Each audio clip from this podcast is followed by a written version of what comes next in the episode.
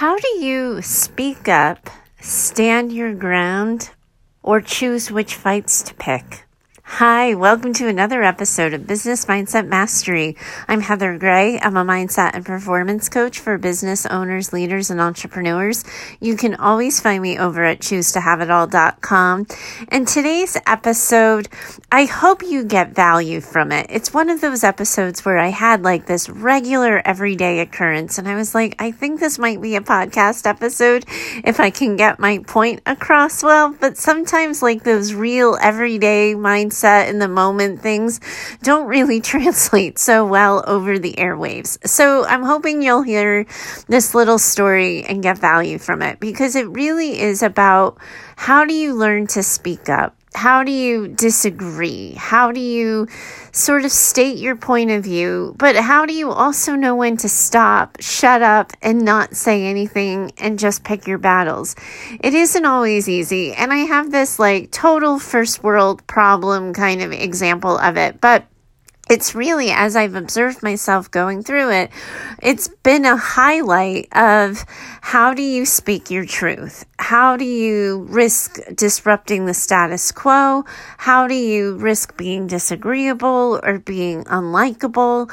All of that seems to come together in this regular, everyday first world problem. So here's the story. Um, my husband and I are redesigning our house, and we have an architect firm that's um, working with us on the remodel. We're working on making it universal design for his disability, but also modernizing the 1950s style that the house was built in. And then as a result, we're gutting the interior. So we've hired interior de- designers and decorators to help us plan the fixtures and the layout um, for the interior of the space once it's finished. And all of my interactions um, with the architect firm have just been so smooth and so seamless. The same thing with both our real estate agent back in Boston and our real estate agent here in California. I've always been like made to feel that I'm a good client, that I'm easy to work with, that, um, you know, I've just never been made to feel disagreeable until uh, we have our interior decorators. And one of the reasons why um, my husband and I hired one is because he and I don't have the same design style at all. He is incredibly strictly modern, and I'm kind of like a mostly modern girl. I like the clean lines, I like the updated look, but I want things to be warm and feel comfy and cozy too, and I don't always get that from a modern design. To give you an example of why we hired somebody, in our last condo in Boston, we had like this little nook in our condo that we had both decided up like a little makeshift bar area should be set up, and we could do a built in or we could get a bar cart, but a place to hold our wine bottles because um, we were members of a wine club and maybe some glasses and a few stray bottles of alcohol or whatever would go there. He and I never agreed on what we wanted to do with the space. So the day we moved out 10 years later, our wine bottles and our liquor bottles were still being stored in cardboard boxes in that area. Um, because I just decided I didn't want the fight that it wasn't worth it to me to really say what I wanted. Um, and it wasn't worth it to him to sort of pursue the point enough to get what he wanted. So we just didn't do anything with it. And we were very intentional that this time around we needed help helping us sort of combine our two styles. And so we hired this interior decorator firm and the first initial visit was really good. I, I really loved their initial design ideas. It was pretty consistent with sort of where we were hoping to go with the space. And then in the second and third meetings, it seemed like there were a lot of miscommunications. And there was a moment where um, there was a design in the kitchen, and I didn't quite like it. um, and I, I, I found it really not representative of me. And one of the things that I said, I was like, it's one of those dresses that I like that I could look at and go, wow, that's a really pretty dress, but I would never want to wear it. That I could appreciate it as really interesting design, but it really wasn't for me. And I have two designers working with us. And then I have my husband and the three of them loved it. And it was me just not liking it. And I had this moment of, conceding and saying, "Yeah, it's okay. It's fine. I yeah, I I see that it's good. I'm I'm sure we can make it work." And then after that meeting, which is now, you know, maybe a month and a half or so ago, I just, you know, it was like 12 hours later. It, was probably from the moment I closed the door leaving the place that there was this story in my head. Like, why did I say yes to that? I really don't like it. Um, and feeling that and, and listening to my husband kind of cajole me and be like, well, it'll be like this and you'll like it like that. And when you see the whole thing and, and finally, like, I was just like, no, like, the whole point of hiring someone is that like I get to have a say. I get to have a voice. So I dialed it back and I sent an email to the firm and I said, "Hey, listen, I know I said yes to this, but we need to go back to the drawing board because this isn't like this isn't anything close to what I want. So, you know, can we just tweak this one section?" Um, and then I I went one up and said, "And now while we're at it, there's this other area um, uh, I think one of the bathrooms or something. I said, I know that I said yes to this, but it's it's running a little too dark for me. I want the space to be brighter and airier. So there were these two examples where I said yes and then had to take it back and say no. It created a lot of tension in the email exchange. So eventually what we ended up doing is we had to meet to look at some materials in person or whatever. So about a month or so ago, I guess, I met with them and I said, Hey, listen, before we go any further, like, can we just like have a fresh start? Can we, can we just put something on the table? And I just said, I said, it's really hard for me when the two of you and my husband are all in agreement for like what's an awesome design. And for me to be the person to go, ah, oh, but like there's not enough color. And oh, that's really modern. And is that chair actually going to be comfortable or does it look really just just look really nice in the space. And I said, I really love the overall design.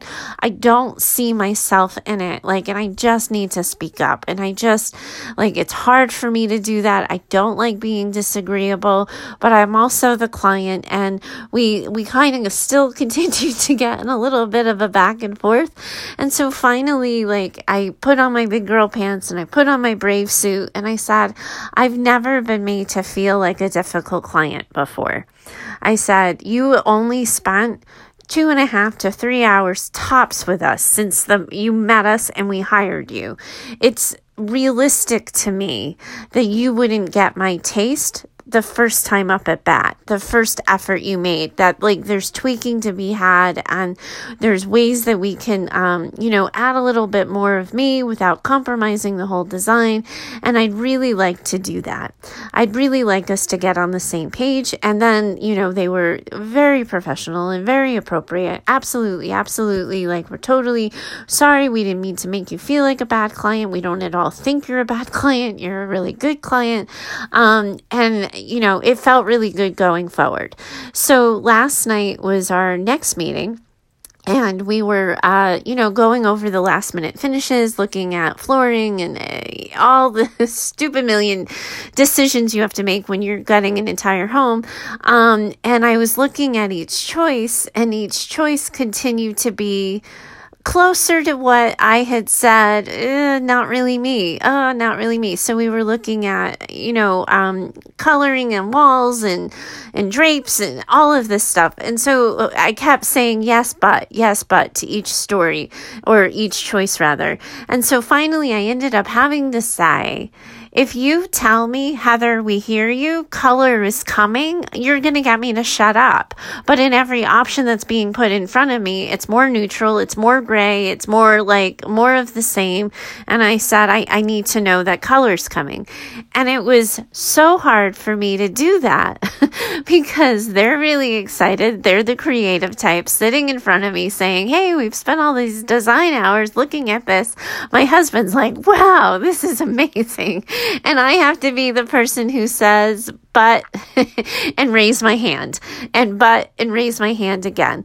And what I recognized in that is that the moment of being difficult is really hard but it wasn't as hard as last month or two months ago, however long it was at this point, when I said yes and then had to say no where I went along with the status quo and I didn't, you know, I didn't speak up and I tried to be sort of like even and neutral and go with the flow and then have to sit in the natural consequence of not really saying what I thought, of not really speaking up and talking about what I wanted. In the idea that I would potentially say yes to something that I would have to live with for a really long time because if I think I'm ever going to get my husband to do one more thing to this house once it's finally done, I'm ridiculous. Um, it just, I don't want to be that person. I don't want to be the person who sits in the natural consequence of not saying anything. I also don't want to be the person who, when I'm made to feel bad or made to feel like I'm a bad client or something, who doesn't speak up. And we get in these situations, these regular, everyday situations all the time. It, could be a group of six people. Everybody wants to go to the single restaurant for pizza, but one of them's a gluten free and gluten intolerant. And suddenly that person has to speak up and go, well, actually, what would I eat at a pizza place? You know, it's, it's, you know, working on a business team and everybody wants to do it one way and you're thinking, ah, I think there's an easier way or there's a way that would be harder, but I think we'd get to our result faster. This idea that in the moment we have to make the choice to be difficult, to be disagreeable, to, to slow progress, to slow production, to slow efficiency. It's really, really hard. Um, and what I was recognizing for myself is that we all experience these difficulties in so many in different areas. So there's so many times in situations where somebody will say something to me and I have no problem speaking up and telling them where to go, how to get there in rapid succession. Um, and I can set really good boundaries at work and I could tell people what I think on this podcast every single day. What was interesting to me is that my taste, my like my aesthetic preference, whatever you want to call it, like I don't feel as confident in it. I don't feel as I know that much. And it took me a while to really own that it doesn't freaking matter. I get to like what I like and I'm the client. But because that area made me feel a little insecure, made me feel a little less than, um, it was harder for me to speak up. We are all all going to have our points of contention where it's really hard to say no. We don't want to make someone uncomfortable. We don't want to create a scene. We don't want to be awkward. We don't want to make somebody feel bad. There's all of these kinds of reasons for why we are not going to say something. And sometimes for women in particularly, I think it's trained in our brains. And when I was walking through, like, how did it work for me this time? It started with a promise. I, like, we parked the car, and as we were going into the office, I said to my husband, I said, You know, I'm speaking up this time. Like, I can't do it the way I did last time. Um, and he said, Yeah, absolutely. Like, I, I get it and he didn't like it, but he tolerated it. Um, and it was this decision that I would rather sit in the natural consequence that comes with slowing something down, speaking up, being disagreeable, than not speaking my truth. I think it comes down to that. Because how many times have people been in unsafe situations where their gut has been kind of weird or there's like um like the hairs on their neck go kind of, you know, up and they they don't want to hurt someone's feelings and they don't want to be perceived as something so they don't do something and they end up in a weird situation. That just happened to me the other day where I was sitting in my car um doing some work so my windows were open um and uh you know, I was just hanging out. My eyes were down, and all of a sudden, there was this guy next to me in my car, uh, and he had like his hand out. So his hand was like in the window. I, and I, I just, I don't even know what he said. I don't even know what he was asking for. But I was like, this doesn't feel safe. I don't like this. So I turned on my car, rolled up the window, and drove away. Like, I don't know if he was asking me for help. I don't know uh, if he just needed something, if he was disoriented, it just was like this gut instinct of you might not be safe. You have to risk being wrong about that in order to get yourself into a safe situation. There was another time in college, I remember this, I was on public transportation and I was um, on the like on the subway. I was standing, and some man was behind me, and he started pushing himself and his pelvis against me. And like at first, it looks it, it's in that like way that it's kind of crowded, so it could be an accident. And then the second time it happens, you realize not so much. Um, and I shouted out on the train, "I don't know you. You're a stranger, and you're rubbing your crotch against me. I need you to stop." And everybody looked.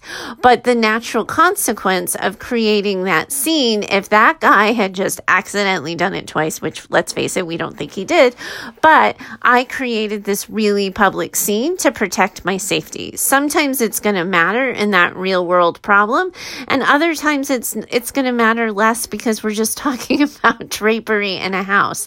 But I think we get into habits.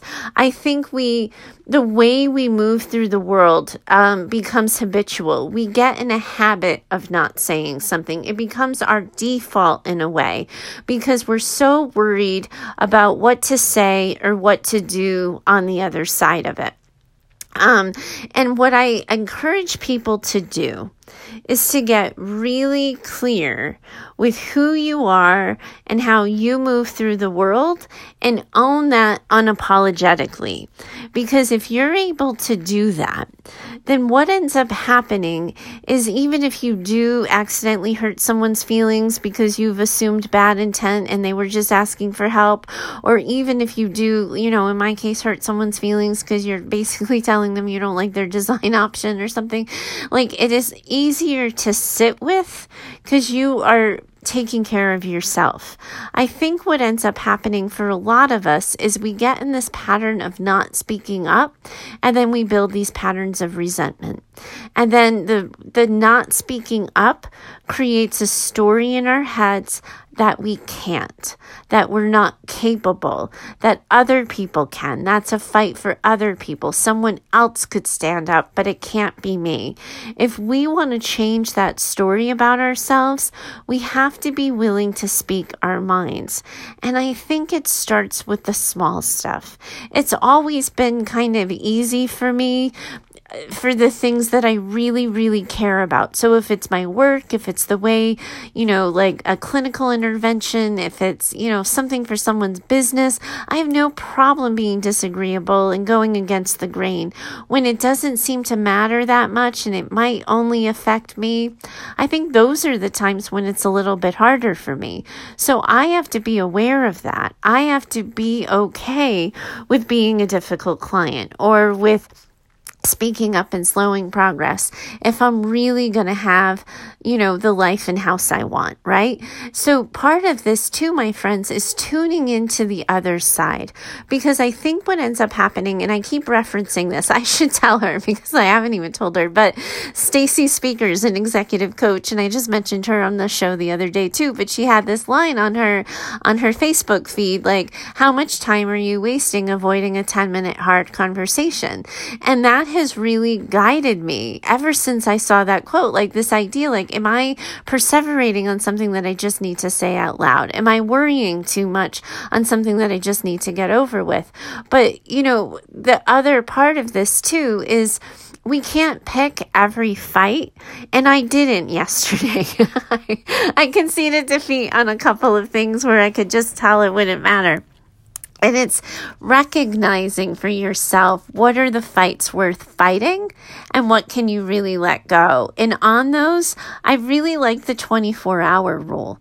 I really like the idea of not saying anything, not speaking up, letting it go, asking for time to think, telling the person you'll get back to them, but giving yourself a 24 hour rule to see if it still bothers you, to see what your opinion is, to sit on it. Because I think so often we get into that habit of saying yes when we wanted to say no because the situation's immediately in front of us. There's something like somebody asks a question, they want something of us, they need something of us. It feels super awkward to say, I'm sorry, I don't know yet. Could you wait? Wait, would it, would you mind coming back tomorrow? But if we sit and tune into ourselves and we get clear with who we are, it's so much easier going forward. Otherwise, my friends, you're doing what I had to do and cleaning up a mess and having a really hard conversation because you said yes when you should have said no. Um, I don't know if this conversation went off the rails, if you find value in it, but I certainly hope you take stock and take a moment to kind of look at your life of where you might not be speaking up, where you might not be saying what you really think, and how that might be affecting you. And if you're sitting in the natural consequence of that, just make sure you're good with it. And if not, maybe take a page from my book and speak up next time. Thanks so much for joining me today and for having this conversation. I appreciate you indulging me. I hope that it makes sense to you, and I will find you on the other side. Bye for now.